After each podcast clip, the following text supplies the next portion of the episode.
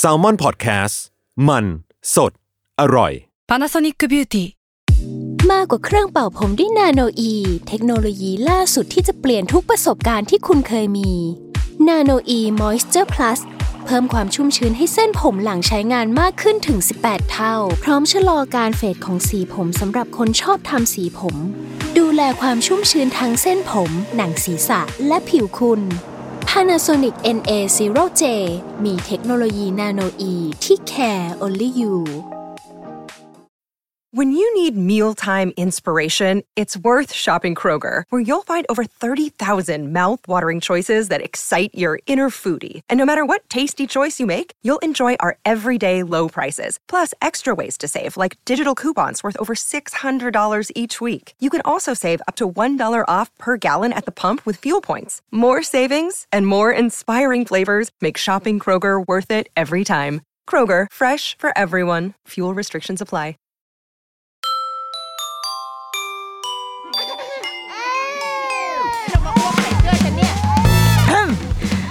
รุกี้มัม คุณแม่มือสมัครเลี้ยงกับนิดนก สวัสดีค่ะเดอะรุกี้มัมคุณแม่มือสมัครเลี้ยงกับนิดนกค่ะ เราอะเป็นคนชอบถ่ายรูปมาก อยู่ดีๆ ก็เปิดเปิดหัวจั่วหัวแบบนี้เลยเหรอ คืออยากชวนคุยวันนี้เรื่องแบบเรื่องการถ่ายภาพถ่ายภาพเด็ก ๆ เพราะว่ามีคุณแม่ที่ชวนคุยมานะบางทีเคยมีคนถามจริงๆไว้ว่า เวลาถ่ายรูปอะใช้กล้องอะไรคะ ในการถ่ายรูปเด็ก ซึ่งเราก็จะแบบมาถึงวันที่ชีวิตได้รับคำถามแบบนี้บ้างแล้ว เพราะว่าอย่างนายเบนธนาชาติมันจะได้รับคำถามอยู่เสมอๆว่าพี่เบนใช้กล้องอะไรคะอย่างเงี้ยฉันก็ไม่คิดว่าคนอย่างฉันจะได้รับคำถามนี้บ้างเหมือนกัน ก็เลยก็จะตอบไปเอาก็ใช้รุ่นนี้หนึ่งสองสามสี่จะบอกรุ่นจนกว่า ยี่ห้อกล้องจะมาสปอนสนับสนุนรายการฉันนะคะ แต่ว่าคือเราอะ อาจจะด้วยความที่เราอะ ก็ชอบถ่ายรูปมาตั้งแต่ตั้งแต่สมัยเรียน เพราะว่าอาเรียนเรียนด้านเรียนภาพยนตร์และภาพถ่ายมานะ แต่ว่าถามว่าถ่ายเก่งไหมก็ไม่ได้ถ่ายเก่งอะไรนะแล้วก็ไม่ได้เรียน specialist ด้านถ่ายภาพด้วยนะ คืออย่างอย่างมีเพื่อนบางคนที่ทำเวลาทำทีสีจบอย่างเงี้ยค่ะ ก็จะใช้ถ่ายภาพอ่าโปรเจกต์การถ่ายภาพนิ่ง แต่ว่าเราอะก็คือถ่ายเอาตัวรอดอะมีได้เรียนวิชาถ่ายภาพ ได้เรียนเข่าห้องอัดล้างรูปอะไรเงี้ย แต่ว่าไม่ได้รู้สึกอยากจะเทิร์นโปรทางด้านนี้อะ ไม่ได้โอ้โหต้องครอบครองอุปกรณ์เลนอะไรเงี้ยฉันก็รู้สึกว่าโอเค ถ่ายภาพเพื่อบันทึกโมเมนต์เพื่อบันทึกความทรงจำเพื่อเป็นความสวยงาม เพราะมันสนุกอะเออชอบถ่ายภาพเพราะว่าสนุกมากกว่า ก็เลยไม่ค่อยแบบ ไม่ค่อยมีเขาเรียกอะไรอะภาพในใจต่อ ต่อกล้องว่ามันต้องยี่ห้อไหนรุ่นไหน คือถามว่ามีมี preference ส่วนตัวไหมคือมีความชอบส่วนตัวในกล้องบางยี่ห้อบางแบรนด์ หรือว่า หน้าตารูปลักษณ์ของมันไหมมี แต่ไม่ได้รู้สึกว่าเพื่อถ้าถ่ายรูปสวยคือต้องใช้กล้องนี้เท่านั้นอย่างเงี้ยเราว่ามันไม่ใช่เรื่องของอุปกรณ์สำหรับเรานะเราว่ามันเป็นเรื่องของมันต้องเริ่มที่ตัวคนถ่ายก่อน เออ แล้วก็อุปกรณ์มันจะตามมาเอง อุปกรณ์มันเป็นตัวอำนวยความสะดวกหลาย ๆ อย่าง เช่นบางทีเราอยากถ่ายภาพแบบนี้แต่ว่าเลนส์เรามันไปไม่ถึงอะ หรือเลนส์เรามันไม่กว้างพอ หรือความคมชัดมันไม่พอ เขาเรียกอะไรนะ พวกแบบค่า f stop อะไรอย่างเงี้ยทั้งหลายแหล่ ซึ่งในระดับคนระดับเราอะมันไม่ต้องไม่ได้ต้องไปถึงขั้นนั้นไงเอออันนี้แหละ ก็มักจะมีคนแบบถามมาเหมือนกันว่าใช้กล้องอะไรคะ ซึ่งขอตอบเอาไว้ตรงนี้เลยว่าใช้กล้องอะไรก็ได้ กล้องมือถือก็สวยได้ แต่ว่ากล้องใหญ่มันก็ดีกว่ากล้องมือถือแหละมือนคุณภาพภาพความคมชัดทั้งหลายแหล่เนาะมันสามารถเล่นอะไรได้มากกว่ากล้องมือถือแหละ แต่ว่า เวลาถ่ายรูปลูกถ่ายรูปเด็กอะมัน มันเร็วอะคือหมายถึงบางทีเราเราต้องการความเร็วเขาเห็น เราเห็นเขาทำอะไรอยู่ เราก็จะไป snap เขาใช่ไหมคะกว่าเราจะไปหยิบอีกล้องใหญ่มาเนี่ย แบบ DSLR mirrorless ทั้งหลายแหล่กว่าจะหยิบมา มันบางทีมันหายไปแล้วนะโมเมนต์นั้นนะมันไม่ทันการเนาะหลายครั้งเราก็เลยก็ต้องใช้กล้องมือถือนั่นแหละในการถ่ายรูปลูก วันนี้ก็เลยอยากจะมาชวนคุยเรื่องการถ่ายภาพ แบบถ่ายภาพเด็กในหลาย ๆ แง่มุมเนาะ มีแง่มุมหนึ่งที่มักจะเป็นกระแสอยู่เรื่อยๆ เป็นคำถามที่ตั้งขึ้นมาในสังคมอยู่เรื่อยๆ ก็คือการการถ่ายรูปลูกแล้วก็โพสต์รูปลูกลงบนโซเชียลทั้งหลายใน IG ใน Facebook ก็ดี ล่าสุดเนี่ยน่าจะเป็นเคสของชีปุ้มปุ้ยใช่ไหมคะ ที่ว่านางพิ่งคลอดลูก แล้วก็ ตอนแรกเราเห็นเห็นเป็นภาพการคลอด เห็นในเพจแบบ คือเราไม่ได้ไม่ได้แบบ รู้จักอะไรเขาเยอะเนาะก็คือเห็นเห็นตามเพจพวกใต้เตียงดาราอะไรอย่างเงี้ย ภาพวันคลอดของเขา ซึ่งเข้าใจว่าน่าจะเป็นตากล้องอตากล้องมืออาชีพอะเข้าไปถ่ายให้เพื่อบันทึกการบันทึกโมเมนต์ในแห่งการคลอดความเจ็บปวดในวันนั้น ก็รู้สึกว่าโอ้โอ้ถ่ายภาพสวย แล้วก็คุณแม่คลอดเอง คุณแม่เลือกที่จะคลอดเองคุณพ่อนั่งอยู่ใกล้ ๆ มีหมาด้วยใช่ไหมหรืออะไรสักอย่างก็น่ารักดี แล้วก็ไม่ได้ไม่ได้ติดตามเลยเว้ย จนผ่านมาอีกวันสองวันก็ได้ข่าวว่ามีดราม่าว่าชาวเน็ตก็เข้าไปคอมเมนต์ว่าแบบทำไมไม่โชว์รูปลูกรูปลูกลูกไปไหนทำไมไม่เห็นมีเลยที่ลูกคนอื่นก็ยังลงอะไรเงี้ยแล้วก็คุณปุ้มปุ้ยเขาก็เลยออกมา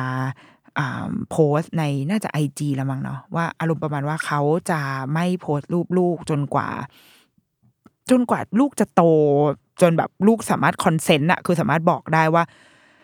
จะให้หรือไม่ให้โพสต์หรือไม่ให้โพสต์อะไรเงี้ย แล้วชาวเน็ตก็จะแบบ โอ๊ย ความชาวเน็ตเนาะก็มีความขี้เสือกไปยุ่งกับชีวิตเขาอ่าส่วนหนึ่งก็จะบอกว่า โอ้ยเรื่องมากจังเลย ที่ดาราคนอื่นเขายังให้ดูเลย ไม่ไม่ตามแล้วอะก็จะเป็นชาวหนึ่ง ซึ่ง ถ้าฉันเป็นชีคุณแม่ฉันก็จะบอกว่าอ้าวก็แล้วแต่ก็ตามใจจะไม่ตามก็ได้ก็ฉันก็จะบอกอย่างนี้ กับมันก็จะมีชาวเน็ตบางคนที่แบบ เอ๊หรือว่าลูกมีปัญหาเลยหรือเปล่าเลยไม่ได้อยากให้ดูอะอีพวกนี้ก็คือ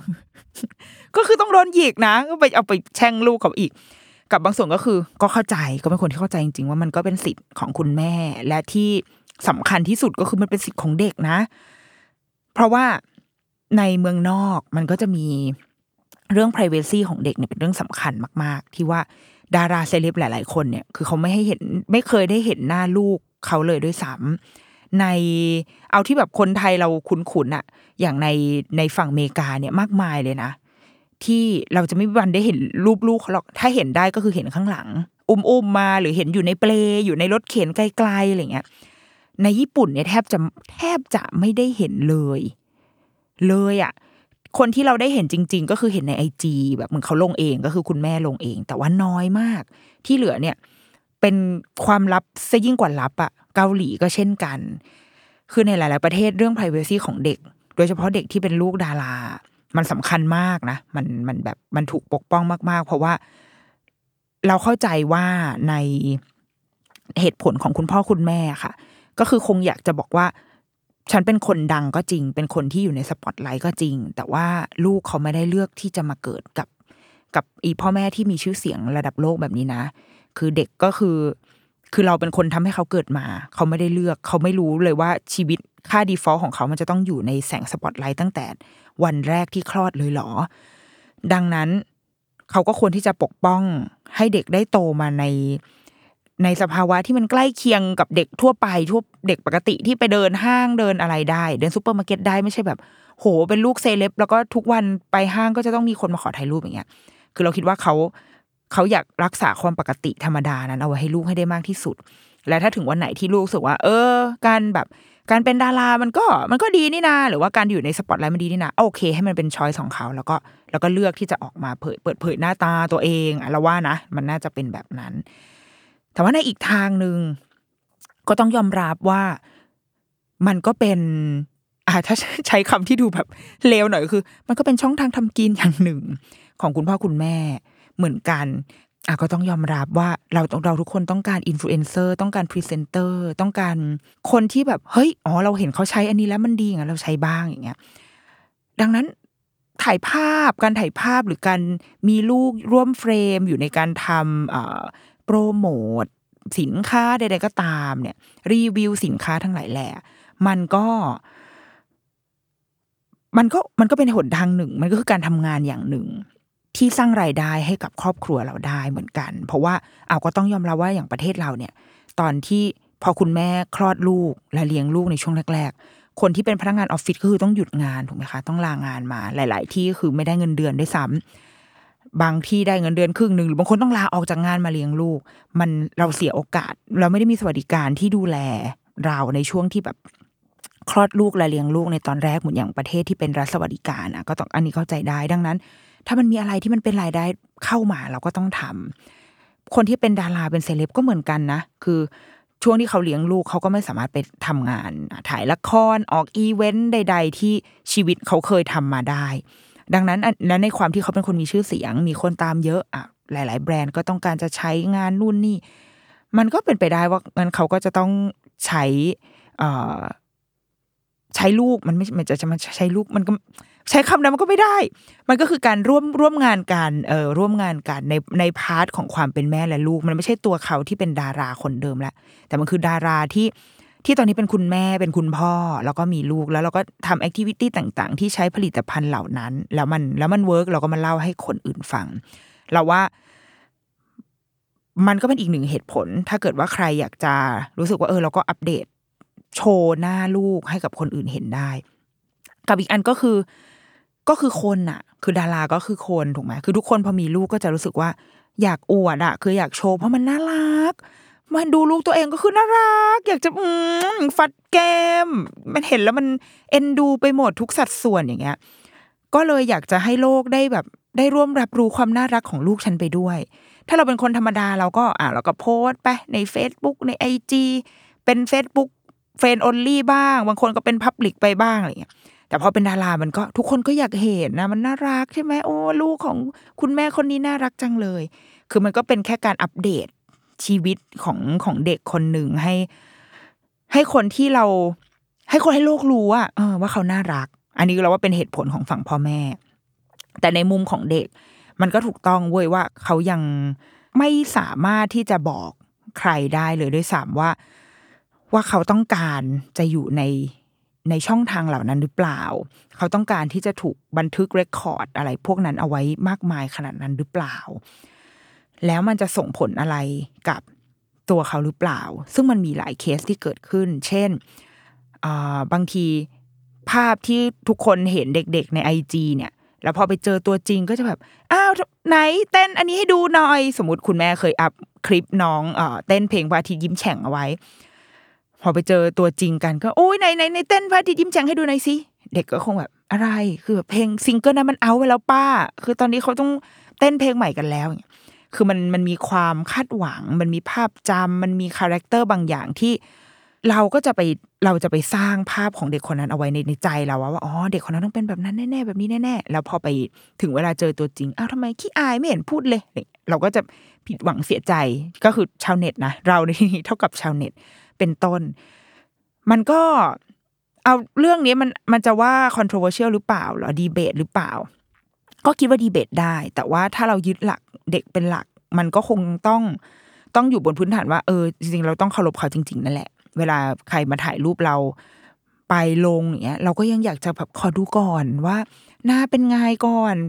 เพื่อนเนี่ยชอบแท็กรูปมาอย่างเงี้ยโอ้หน้ากูเป็นไง ให้ขอดูหน้าหน่อย เราคือถ้าเรารู้สึกยังไงเวลาที่คนอื่นเอารูปเราไปลงอะเราว่าลูกก็อาจจะอยากจะรู้สึกแบบนั้นและ คือ ต้องหลินปิหลินหุยหลินปิง หลินปิงอะไรวะมันชื่ออะไรวะช่วงช่วงกับหลินหุยขนาดนั้นเลย หรือเปล่าคือเห็นในทุกวันทั้งวันขนาดนั้นเลยไหมว่าเออโอ้โหนี่เป็นยังไงทำอะไรได้บ้างแล้วอะไรเงี้ยถามว่าตัวเราเราละได้ไหมจากการไม่ลงรูปลูกหรือว่าเรื่องราวของลูกทำไม่ได้ ถ้าทำได้ก็คือฉันไม่มานั่งพูดพอดแคสต์อยู่ตรงนี้เราทำไม่ได้ ก็มันน่ารัก อยากจะอัปเดตแต่ว่านะอ่าถ้าในมุมของ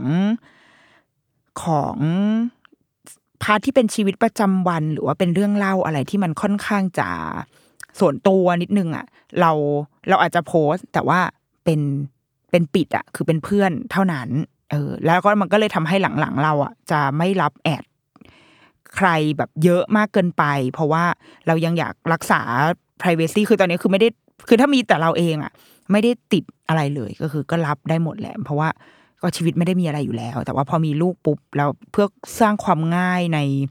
ในการถ้าสมมติอยากจะลงรูปใดๆก็ตามอะ ก็เลยจะไม่ค่อยรับแอดใครที่บางทีเราไม่รู้จัก แบบในในรู้จักในที่นี้คือ แบบไม่เคยได้คุยกันเลย ไม่เคยได้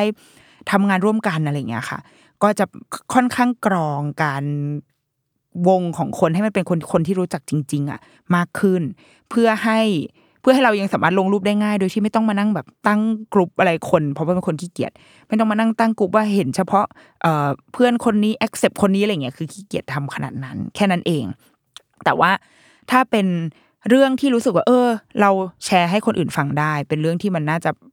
พอจะเป็นประโยชน์กับคนอื่นได้ อะเมื่อนั้นก็จะเปิดพับลิกหรืออันหรือข้อหรือคอนเทนต์ใดที่อยู่ในเพจอย่างเงี้ย ก็จะก็จะเลือกให้เป็นพับลิกภาพก็เช่นกัน ถ้าเกิดว่า ถ้าเป็นภาพที่จะเปิดพับลิกบางทีก็จะเห็นมั่งไม่เห็นมั่งก็แล้วแต่แต่ว่าจะพยายามจะพิจารณาให้หน้าเขามันไม่แบบไม่แบบเดะหรือว่าเป็นเป็นภาพส่วนตัวมากเกินไป เช่นเเห็นเห็นอะไรที่มันไม่ดี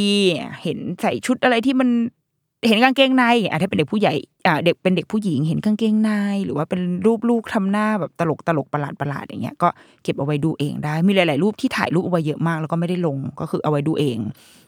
เพราะว่าหลัง ๆ ก็ มันก็จะมีวันที่เขาจะบอกว่าไม่อยากถ่ายหนูไม่คุณแม่อันนี้ห้ามถ่ายอะไรเงี้ยก็จะมีก็จะโอเค ยอมได้ค่ะอันนี้ไม่คุณแม่ไม่ถ่ายก็ได้ หรือบางทีคุณแม่ขอถ่ายนะ แต่คุณแม่ไม่ได้เอาไปไหน คุณแม่จะเก็บเอาไว้ ก็จะคุยกับเขา เราเรายังไม่ใช่คนที่จะสามารถแบบโอ้โหรัก รักษา privacy เอาไว้ได้ขนาดนั้นนะ แต่พยายามจะ balance การการ public และการไม่ public เรื่องเล่าที่สามารถเล่าได้และเรื่องเล่าที่เป็นที่เป็นความลับที่เป็นเรื่องของครอบครัวเราของคนใกล้ชิดอย่างเงี้ย พยายามที่จะ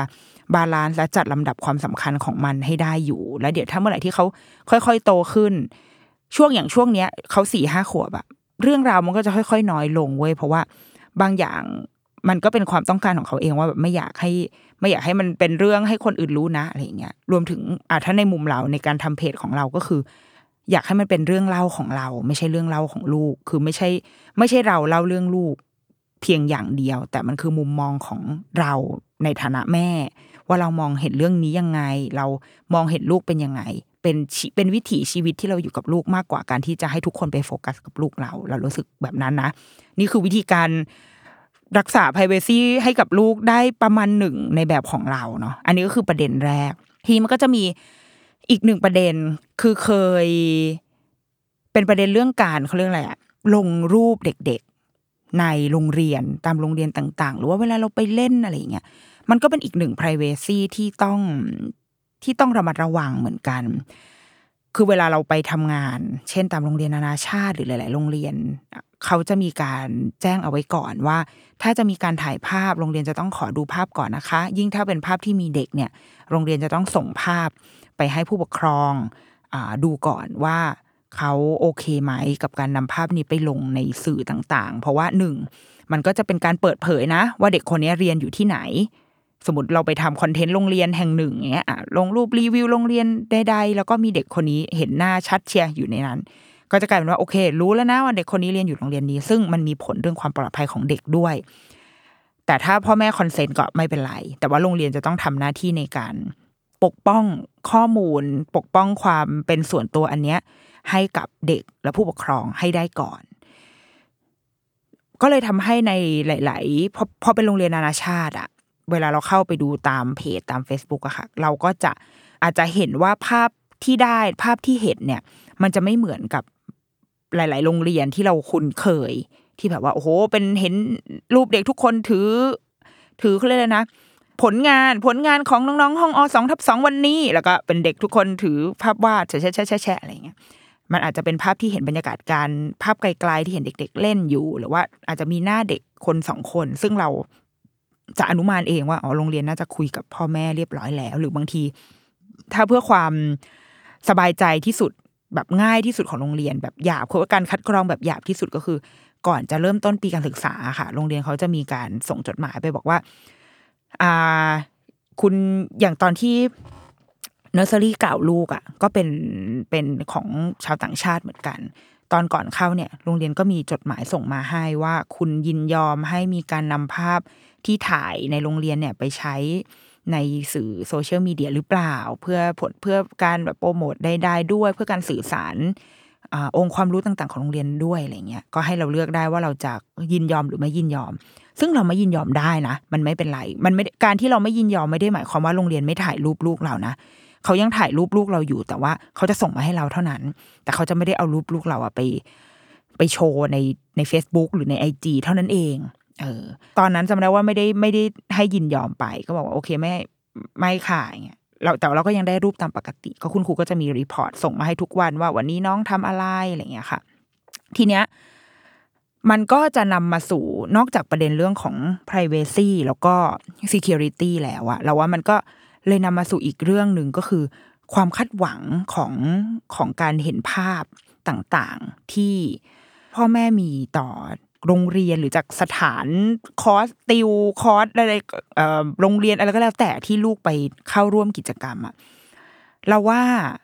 เราทุกคนอะพอเวลาเห็นใครถือกล้องใหญ่ ๆ ดีๆอะเราก็จะคาดหวังแหละว่า มันจะต้องนำรูปที่ดีมาสู่ชีวิตให้เราใช่ไหมคือแบบ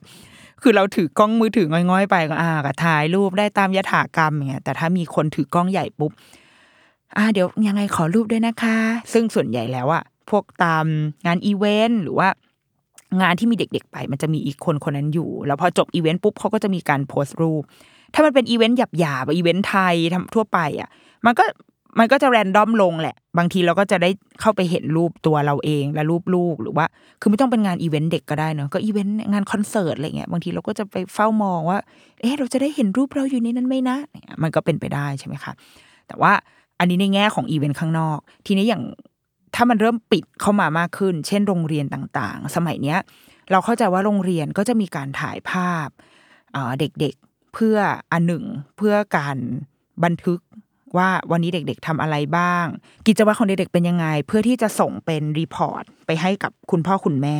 เพราะว่าหลาย ๆ โรงเรียนจะใช้แอปพลิเคชัน ที่เอาไว้สื่อสารกับคุณพ่อคุณแม่เป็นรายวันนะคะ บางทีเป็นถ้ายิ่งเด็กเล็กจะยิ่งถี่หน่อย คือเป็น daily เลยว่าวันนี้เด็กทำอะไรบ้าง คุณครูก็จะพิมพ์แคปชั่นเข้ามา เช่นโรงเรียนนานาชาติเขาใช้แอปพวกอะไรนะ Seesaw อะไรเงี้ยส่งมาให้คุณพ่ออ่าส่งมาให้คุณพ่อคุณแม่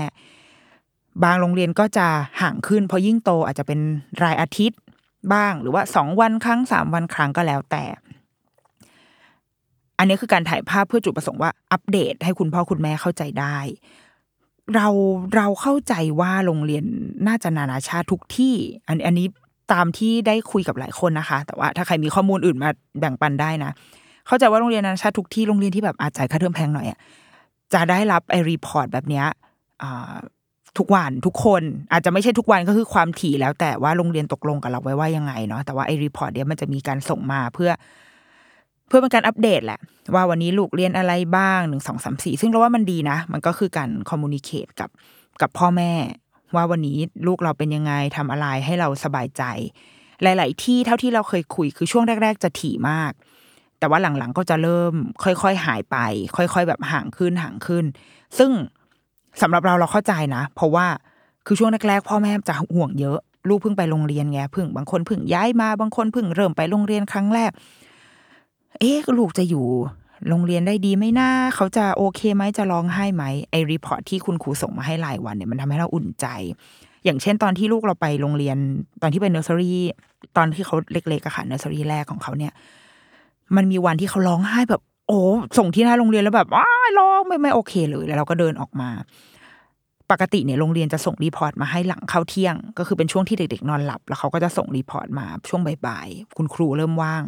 แต่วันนั้นประมาณสักเก้าโมงสิบโมงเนี่ยคุณครูส่งไลน์มาแล้ว ส่งรูปมาให้ว่า ตอนนี้น้องมาทำกิจกรรมอยู่นะคะ แบบแฮปปี้แล้วก็คือนางก็ขี่มาวิ่งเล่นอะไรของนางอะ เพื่อให้คุณพ่อคุณแม่สบายใจว่า เขาเซตเทิลแล้วนะ คือโรงเรียนกำลังคงจินตนาการอยู่ว่า ตอนนี้แม่มันจะนั่งแบบ นั่งตีอกชกตัวอยู่ตามมุมมืดที่ไหนหรือเปล่า หารู้ไหมว่าดิฉันอะไรคะเดินห้าง ดิฉันเดินห้างอยู่ พอเห็นรูปลูกโอเค เราก็สบายใจขึ้น ก็โอเค ลูกรอดแล้วอย่างเงี้ยอะก็เป็นการทำให้พ่อแม่สบายใจแล้ววางใจว่าลูกจะอยู่ได้ แล้วหลังจากนั้นมาเราก็จะไม่ได้ตื่นเต้นกับกับสิ่งที่โรงเรียนส่งมาให้เท่าไหร่อะ แล้วก็รูปที่ โรงเรียนส่งมาเนี่ย มันก็จะเริ่มแบบมีรูปลูกน้อยลงเรื่อยๆ บางทีรูปน้อยลงเรื่อย ๆ เห็นเป็นไกลๆบ้างเป็นตามมุมบ้างเนี่ย แต่ก็จะพออนุมานได้แหละว่าอ๋อเขาทำอันนี้อยู่อ๋อเขานั่งใกล้คนนี้อยู่เรื่อยๆเลยเนาะแต่ว่าไม่ได้เห็นภาพแบบ close up ของลูกเราขนาดนั้นนะ แล้วพอกลับมาก็จะชวนให้เขาเล่าให้ฟังว่า อ๋อ วันนี้ทำอันนี้หรอ โอ้โห นั่งข้างเพื่อนคนนี้เลยเนอะก็ชวนคุยกัน อันนี้เป็นต้นนี้คือ คือเข้าใจว่าโรงเรียน ส่วนใหญ่แหละ ที่แบบมีไลน์กรุ๊ปคุณครูก็คงส่งอะไรประมาณนี้มา แต่เราก็เข้าใจได้ในมุมของความเป็นผู้ปกครองเนาะเราก็อยากเห็นนะว่าลูกเราตอนนี้แบบ คือพอเราได้รับบริการแบบเนี้ย เราก็อยากจะเห็นเยอะๆอะลูกฉันทำอะไรอยากถ้าเป็นไปได้ก็คือมีกล้องวงจรปิดก็คือเอาแล้ว ซึ่งหลายๆ โรงเรียนมีใช่ไหมแต่ถ้าโดยส่วนตัวเราเราไม่ค่อยเห็นด้วยกับการมีกล้องวงจรปิดเท่าไหร่นะแต่อะเหมือนเคยคุยไปแล้วในทั้งอีพีไปไปฟังแล้วกัน แต่ว่า พอได้อะพอได้เราก็จะมีความคาดหวังนิดนิดหน่อยหน่อยๆว่าอยากเห็นอยากจะรู้จังว่ามันเป็นยังไงอะไรเงี้ยก็เลยอยากจะอยากจะชวนคุย แล้วก็ตั้งคำถาม แล้วก็จริง ๆ ไม่ได้มีข้อสรุปอะไรนะคะแค่อยากชวนคุยเฉยๆว่า จริง ๆ แล้วการถ่ายภาพโดยเฉพาะในโรงเรียนเนี่ย ในสถานศึกษาเนี่ย มันควรจะมากน้อยแค่ไหน มันควรจะต้องส่งให้ผู้ปกครอง รู้เยอะมากแค่ไหนและ เท่าไหร่ถึงจะพอสำหรับคุณพ่อคุณแม่ เห็นแค่ไหนถึงจะพอ เพราะว่าเมื่อไหร่ที่พอรู้สึกว่าพอแล้ว แม่งไม่พอทุกทีเลยอะแบบหูอยากเห็นอีกอะคุณครูคะวันพรุ่งนี้ขอรูปน้องมากขึ้นหน่อยได้ไหมคะอะไรเงี้ยแล้วเราเอารูปเหล่านั้นไปทำอะไร อ่านี่แบบอยากชวนคุยหลาย ๆ ประเด็นเนาะเรารู้สึกว่าสมัยเราเนี่ย สมัยพวกเราเนี่ยอะเราก็โตกันมาได้ด้วย โดยไม่มีอะไรเลย โดยไม่มี ไม่มีแม้กระทั่งแบบ สมุด portfolio ที่เก็บบันทึกให้ว่าวัน เรียนจบอนุบาลสามมาเนี่ยมึงมีผลงานอะไรบ้าง หรือว่า เคยทำกิจกรรมอะไรบ้างไม่มี ไม่มีทั้งนั้นได้รับแต่ใบเกียรติบัตรเรียนจบอสามเรียนดีสอบได้ที่หนึ่งเท่านั้น ไม่ได้มีภาพถ่ายอะไร ก็ยังผ่านกันมาได้ แต่ว่าเราใช้ตรกกะนี้ไม่ได้ถูกไหมฉันโตมาแบบนี้แล้ว เธอจะไม่ต้องโตมาแบบฉันอย่างเงี้ย เพราะว่าเราก็มันเหมือนการสื่อสารระหว่างโรงเรียนกับบ้านอะ มันมันน้อยเกินไป เราคิดว่าในคนรุ่นเราอะค่ะ น้อยเกินไปเหมือนกับบ้าน วางใจยกลูกให้โรงเรียน แล้วก็เอาไปเลย แล้วโรงเรียนจะทำอะไรกับลูกก็เอาเต็มที่เลยค่ะ แต่ยุคนี้มันไม่ใช่แล้วมันคือยุคของการสื่อสารกันเนาะระหว่างโรงเรียนกับบ้านว่า โรงเรียนทำอะไรบ้าง ลูกของคุณเป็นยังไงรายงานมา เพื่อให้บ้านเองก็ช่วยสปอร์ตโรงเรียนได้เช่นเอาวันนี้ลูกทำเรื่องนี้นะ คุณพ่อคุณแม่อาจจะช่วยต่อยอดกับสิ่งที่เด็ก ๆ เรียนในวันนี้ก็ได้ หรือว่าวันนี้น้องอาจจะ โดนเกิดอุบัติเหตุหกล้มนะอ้าวคุณพ่อคุณแม่ช่วยปฐมพยาบาลทำแผลชวนกันทำแผลชวนคุยนะว่าหนูเจ็บตรงไหนอะไรเงี้ยมันเป็นการทำงานร่วมกันระหว่างบ้านกับโรงเรียน ดังนั้นการสื่อสารกัน ระหว่างบ้านกับโรงเรียน มีมีประโยชน์แน่นอนและสำคัญมาก ๆ ที่เราต้องทำทีนี้เราทำผ่านวิธีการอื่นได้หรือไม่ มันจำเป็นไหมที่จะต้องเป็นภาพ เป็นคลิปวิดีโอ เป็นเป็นอะไรที่เป็นหลักฐานเชิงประจักษ์ ในทุกฝีก้าวขนาดนั้น มันสามารถเป็นการพูดคุยได้ไหม การสื่อสารที่ที่มีประสิทธิภาพคือการทักไลน์ไปแล้วคุณครูตอบ หรือว่าคุณครูสามารถอธิบายได้ อธิบายความเป็นลูกของเราได้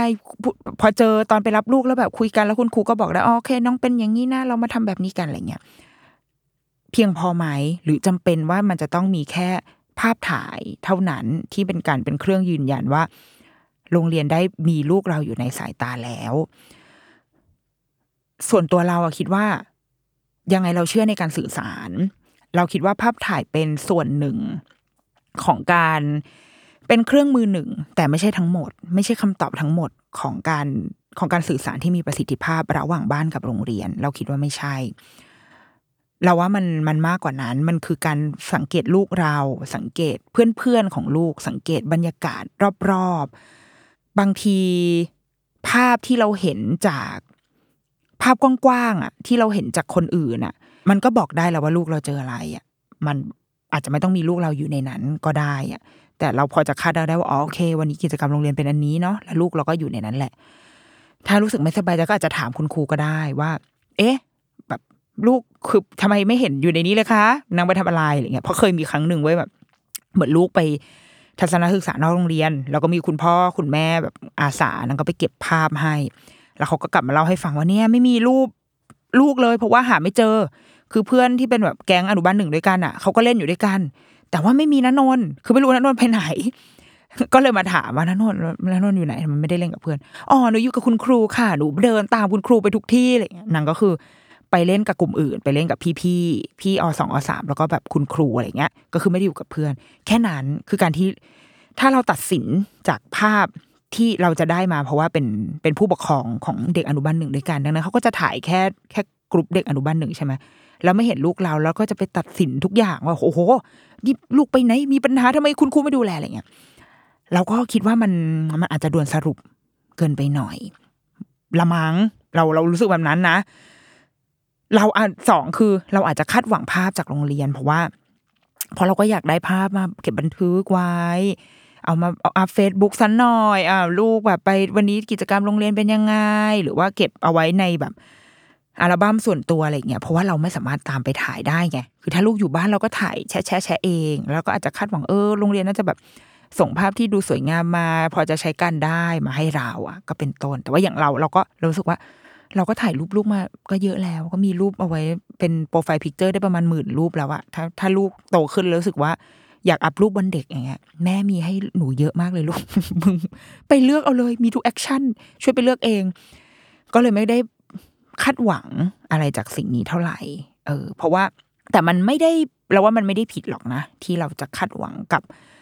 การสื่อสารหรือว่าการได้รับภาพ การได้เห็นภาพลูกมันก็ชื่นใจไปทั้งหมดอย่างเงี้ย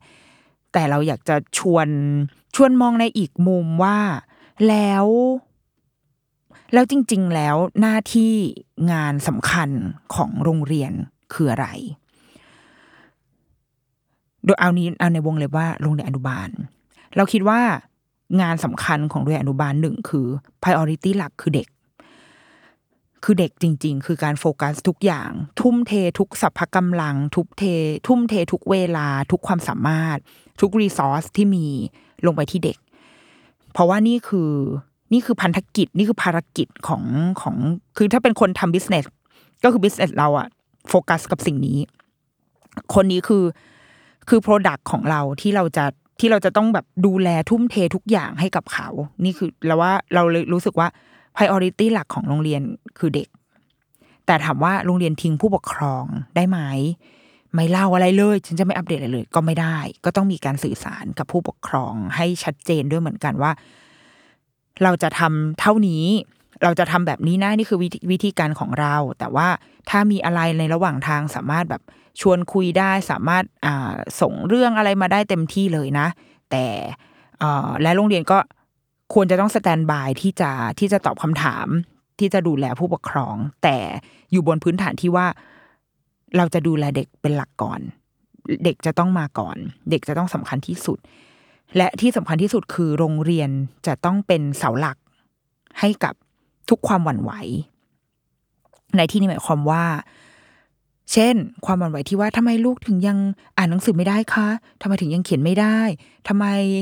ไม่ช่วงนี้ไม่ค่อยมีรูปลูกเลย ไม่ค่อยถ่ายรูปเด็ก ๆ เลย เป็นเพราะอะไรหรือว่าทำไมเราต้องถ้าเราไม่สอบเนี่ย ดี๋ยวลูกถ้าไม่เตรียมความพร้อมไม่สอบเนี่ยเดี๋ยวลูกจะไปเข้าโรงเรียนนู้นโรงเรียนนี้ไม่ได้นะ ถ้าเราคือเราเชื่อว่าถ้าเราคือสถาบัน ถ้าเมื่อไหร่ก็ตามที่เราเราไม่ใช่แค่โรงเรียนแล้วไม่แค่ถ้าเราอยากจะแบบฝันให้ใหญ่ dream big กว่านั้นอะโรงเรียนจะต้องเป็นเสาหลักให้กับทุกความหวั่นไหว เพราะคุณคือคนที่ทำเชี่ยวชาญใน business เนี้ยเชี่ยวชาญในสิ่งที่คุณทำอะแล้วคุณจะต้องรู้ว่า ที่เรากำลังทำอยู่ มันดีหรือไม่ดี มันหลักการของเราคืออะไร และเราจะต้องไม่ให้ความหวั่นไหวทั้งหมดมามาทำให้เราหวั่นไหวไปด้วย เราคิดว่าโรงเรียนไม่ได้มีหน้าที่ please ผู้ปกครอง แต่มีหน้าที่ฟังและสื่อสาร อันนี้สำหรับเรานะสำหรับสำหรับเรานะ เรารู้สึกว่า เราไม่สามารถตามใจ น้อมรับและจะนำไปปรับปรุงทุกอย่าง เราคิดว่าไม่ได้ เพราะไม่อย่างนั้นมันจะไม่เหลือหลักอะไรให้ยึดเลย เช่นเอ่อต้องการอยากได้อยากให้แบบมีการแบบสอนวิชานู้นนี้คาราเต้โดอะไรอย่างเงี้ยอยู่ในโรงเรียนค่ะ เอาได้ค่ะเดี๋ยวน้อมรับแล้วจะนำมาอย่าเงี้ยเราเรารู้สึกว่า โรงเรียนจะต้องมีมีหลักยึดอะของเราอะยังต้องมีความเป็นตัวเราอยู่ แล้วก็เราอาจจะนำมาทำก็ได้ แต่มันก็ยังจะต้องรักษา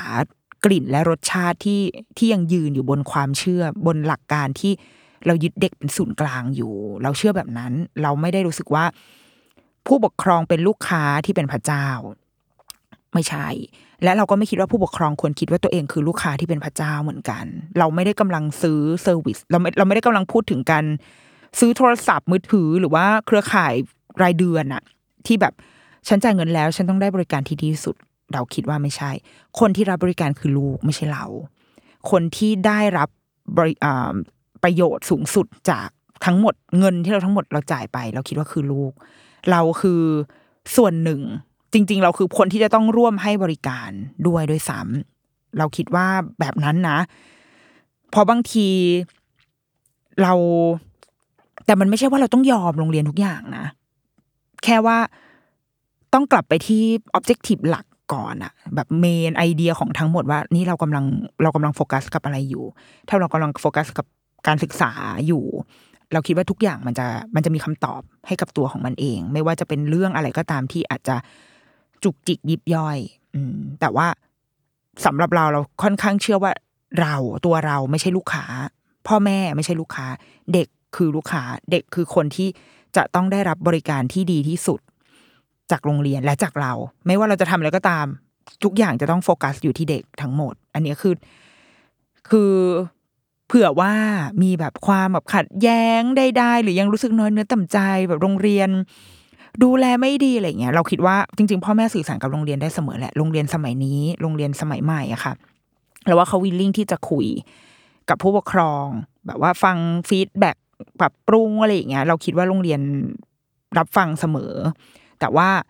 จะทำอะไรหรือไม่ทำอะไร เราว่าสุดท้ายตัวเราเองพ่อแม่ก็ต้อง ก็ต้องนึกเหมือนกันว่า มันไม่ใช่เรานะมันคือมันคือลูก แต่ถ้าเราไม่ buy กันแล้ว สมมติว่ารู้สึกว่า เออ ก็แต่อีเครือข่ายนี้มึงไม่สนใจกูเลยอย่างเงี้ยคือสนใจแต่ลูกแต่ไม่สนใจฉันงั้นก็งั้นก็มันก็ย้ายค่ายได้ อันนี้ไม่มีปัญหา แต่แค่รู้สึกว่า ถ้ายังเชื่อเหมือนกันอยู่ เราก็ควรน่าจะยังแบบยังอยู่ในเด็กเอาเด็กเป็นศูนย์กลางก่อนอะเดี๋ยวครึ่งหลังเดี๋ยวจะมาแบบแชร์นิดนึงละกันเรื่องการถ่ายภาพ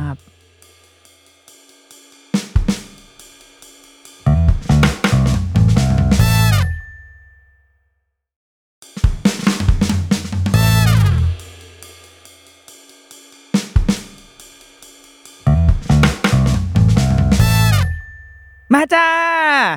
มาเป็นเทคนิคการถ่ายภาพสไตล์นิดนก ซึ่งไม่สามารถจะไปแนะนำอะไรใครเขาได้วะแต่เอาเป็นว่า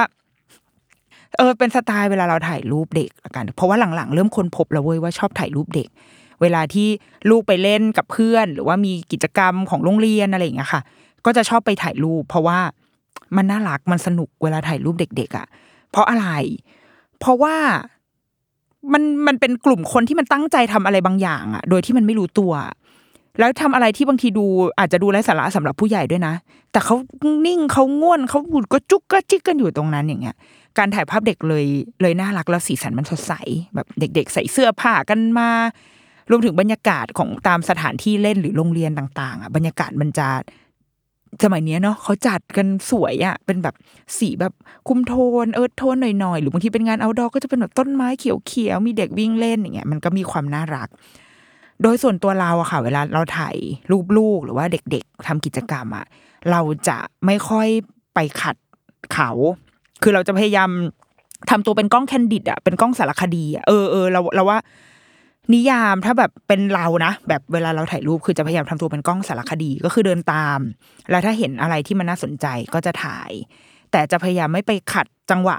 การการเล่นของเขา เช่นแบบว่า โอ้ยนายหันมาหน่อยหันมาหน่อยเอายิ้มหน่อยจ้าอย่างเงี้ย ซึ่งเคยทำเว้ยบางทีก็ทำแบบว่า เอ้ยนายยิ้มหน่อยหันมา แล้วมันน่าเบื่อ เพราะว่าทุกครั้งเราก็จะหันมาบอกว่าอะนายยิ้มหน่อย ยิ้มหวาน มันก็ทำได้แค่เนี้ยชีสอันหนึ่งสองสามชีสแล้วมันก็จะได้หน้าเด็กเหมือนเดิม แต่เปลี่ยนที่คือย้ายย้าย location แต่หน้าเด็กยิ้มเหมือนเดิม มันแบบสุดท้ายรูปที่ได้มามันจืดชืดมันไม่เล่าอะไร คือมันไม่สื่อสารอะไรเลย มันแค่สื่อสารว่า เด็กคนนั้นอยู่ในสถานที่นั้นในวันนั้นจบ แต่ว่ามันไม่ได้เล่าว่าแล้วเขาทำอะไร เขาเขาโฟกัสกับมันแค่ไหนหรือว่ามีใครอยู่รอบด้านนั้นบ้าง ดังนั้นเวลาไปถ่ายอะก็เลยจะเดินเดินแบบเดินร่อนไปเรื่อยๆค่ะ แล้วก็เวลาเห็นใครเออดูทำอะไรน่าสนใจก็จะถ่าย ซึ่งการถ่ายภาพเด็กอะก็ต้องยอมรับว่าเป็นพระคุณของการมีกล้องดิจิตอลบนโลกเกิดมาบนโลกใบนี้เหมือนกัน ที่ทำให้เราถ่ายโดยไม่ต้องเสียดายฟิล์ม คนที่ถ่ายรูปเด็กในสมัยก่อนอะสมัยโบราณที่ยังเป็นยุคฟิล์มอะโหเขาเก่งกันมากเลยเนาะ เพราะว่าเด็กมันอยู่ไม่นิ่ง มันอารมณ์ feel แบบถ่ายรูปรถอะถ่ายรูปเด็กกับถ่ายรูปรถเนี่ยจะอยู่ในกล้องบางกล้องสมัยก่อนอะมันจะมันจะมีโหมดรถใช่ไหมคะโหมดรถโหมดคนวิ่งอะไรเงี้ย ซึ่งมันก็จะหมายรวมถึงนี่แหละ ถึงเด็กถึงสัตว์ด้วยนะเด็กสัตว์ รถรถแข่งแล้วก็คนการออกกำลังกายอยู่อยู่ในโหมดเดียวกัน คือการถ่ายอะไรที่มันเป็นภาพเคลื่อนไหวอะแล้วมันจะต้องใช้เทคนิค speed shutter F ค่า F stop อะไรเงี้ยมันจะต้องมีค่าของมันอยู่ ซึ่งมันจะถ้าเป็นกล้องดิจิตอลมันจะมีโหมดอ่า mode burst shot ที่แบบกดทีเดียวแล้วแบบสิบสิบช็อตแล้วแบบมึงไปเลือกเอา การถ่ายรูปเด็กมันก็เลยสนุกตรงที่กดไปเลย แล้วเดี๋ยวออกมาเลือกทีหลัง แต่ถามว่าเสียเวลาไหมเสียเวลามากต้องมานั่งเลือกแบบว่าช็อตไหนดีที่สุด บางที บางทีนั่งเลือกเหมือนคนเคยมีวันหนึ่งนั่งเลือกแบบสองรูปที่ต่างกันแค่ขนาดความกว้างของจอเรตินาตาลูกอะแค่นั้นเลยคือ คืออันนึงตาตีลงมานิดนึงอีกอันนึงตาขยับขึ้นไปเพราะว่ามันเป็นช็อตที่ติดกันเนี่ยแล้วก็นั่งเลือกก็แบบเฮ้ยอันไหนดีวะ อันนี้มันมันจะโตไปไหมนะหรืออันนี้มันจะตีดีอย่างเงี้ยนั่งอยู่นานมากจนแบบผัวต้องถามว่า อันนี้เธอทำอะไรเหรอออออกก็เรื่องเลือกลูกลูกอยู่คือมันไม่ต่างกันเลยนะคือผัวก็เป็นความแบบใช่ไหมนางก็ เป็นอีพวกไม่มีความละเอียดอ่อนในอารมณ์ ฉันก็สุดท้ายก็รู้สึกว่าเออใช่กูทำบ้าอะไรอยู่ แล้วก็ลบทิ้งไปสักรูปหนึ่งแค่นั้นแหละพอถึงเวลาเราก็จะลืมไปแล้วว่าเรามีรูปนั้นน่ะ แต่นนี้แหละค่ะอีโหมดเบิร์สช็อตเนี่ย ใช้การได้เสมอในการถ่าย แล้วก็เวลาถ่ายรูปเด็ก ถ้าเกิดว่ากล้องนั้นนะมันสามารถที่จะเก็บเสียงได้อะก็ก็เก็บก็ดี เพราะไม่งั้นมันจะไปรบกวนเขาแค่นั้นเอง คือทำอะไรก็ได้ที่ไม่ประเจิดประเจอแล้วไปรบกวนเขา เพราะว่า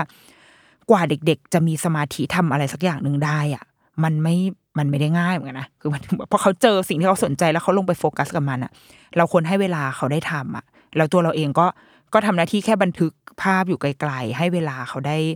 ได้ได้โฟกัสกับตรงนั้นเต็มที่ดีกว่า แล้วก็จะกด burst shot ก็ทำไปเลย แล้วก็มาเลือกภาพทีหลัง แต่ว่าถ้าไม่เหนือบ่ากว่าแรงก็อยากจะชวนว่า แบบอ้าวยิ้มหน่อยหันมามองกล้องหน่อยอย่างเงี้ย มันนานๆ ครั้งได้เข้าใจว่าพอแบบไม่มองกล้องเราก็จะไม่สบายใจใช่ป่ะเออแต่สำหรับเราเรารู้สึกว่า ภาพที่มองกล้องมันจืดชืดอะมมันไม่ค่อยมันไม่เล่าเรื่องอะไร แต่ว่าเราจะดีใจเวลาที่เรา snap ได้บางภาพที่ ที่มันที่เขาร่าเริงอะ หรือหรือเก็บ เก็บอารมณ์บางอย่างของเด็กคนนั้นในห่วงเวลานั้นเอาไว้ได้ โดยฟุกฟลุกอะเออเราจะชอบรูปแบบนั้นมากกว่า มากกว่ารูปที่มองกล้อง เพราะว่า รูปมองกล้องมันก็คือการสั่งหนึ่งสองสามยิ้ม เท่านั้นเอง เราอันนี้ส่วนตัวนะ ส่วนตัวนะ แต่ถามว่ามีไหมอีรูปมองกล้องมันก็ต้องมี มันก็ต้องมีบ้าง แต่ไม่ใช่ทุกรูปจริง ๆ ถ้าถามว่ารูปที่เลือกมาใช้เป็นวอลเปเปอร์คอมพิวเตอร์วอลเปเปอร์ในมือถือเงี้ยจะส่วนใหญ่จะเป็นรูปที่ snap เอาทั้งหมดเลย เพราะว่า เออพอชอบความความดิบดิบของมันความสดสดความความเป็นเด็กอะ่ะ มันถ่ายถ่ายภาพความเป็นเด็ก แล้วเราว่ามันจะสื่อสารกับ กับคนที่ได้มาเห็นภาพนั้นว่า เด็กคนนั้นกำลังทำอะไรอยู่ มันดูน่าสนุกขนาดไหนนะทำไมเขาถึงแบบดูตั้งใจจังทำไมตาโอ้โห ตาจ้องมอง ตาตีเชียวลูกทำไมมือทำไมแบบ ถึงจับอันนั้นมือเล็ก ๆ นี่ทำไมจับเข็มได้อะไรเงี้ยเออเราเรารู้สึกว่าอะไรพวกนั้นดีเทลพวกนั้นอะ มันมันน่าสนใจมากกว่า ก็อาจจะเป็นเป็นแนวนะในเป็นเป็นแนวในแบบเราในแนวของในแบบของเราไปว่าเราถ่ายรูปประมาณไหน แล้วเราก็แอบอยากชวนเหมือนกันว่า จะทำแบบไหนก็ได้แหละ แต่ก็แค่อยากให้อย่ามันไปอย่าไปรบกวนเขามากพอ แต่ถ้าสมมติเราไปเที่ยวอะเราก็อามีแลนด์มาร์กอะต้องถ่ายซะหน่อยอย่างเงี้ยเออเราว่าไม่เป็นไรนะก็ก็มาถ่ายกันมองกล้องค่ะอะไรเงี้ยแต่ถ้าในระหว่างที่เขากำลังเล่นอยู่ เราลองแบบลองเป็นกล้องสารคดีดูอะ เหมือนอยู่ในเรื่องร่างทรงอะเป็นทีมงานตากล้องเรื่องร่างทรง ตามถ่ายผีมิงเงี้ยว่าแบบ เฮ้ย เดินไปไหนฉันก็เดินตาม แล้วก็ไปแอบถ่ายหลบตามมุมมุมต้นไม้แล้วก็แอบถ่ายแสบแซบบางทีเราอาจจะได้ภาพที่ที่สดใสกว่าก็ได้นะ ลองดูได้นะ อ่า อันนี้เป็นการแชร์เทคนิค โอ้ยใช้คำว่าเทคนิค ฉันดูเป็นตากล้องเอ่อมืออาชีพนะคะ จริง ๆ ไม่ใช่ เป็นแค่เป็นแบบที่ชอบทำเท่านั้นเอง อ่า ถ้ามีภาพอะไรก็เอามา มาแชร์กันได้นะจ๊ะ โอเคสำหรับเดรุกิมัมว่าด้วยการถ่ายภาพสัปดาห์นี้ สวัสดีค่ะ อย่าลืมนะคะ กล้องทุกยี่ห้อสามารถมาได้ ถ้าคุณมาก็คือดิฉันยินดีเปลี่ยนค่ายทันที สวัสดีค่ะ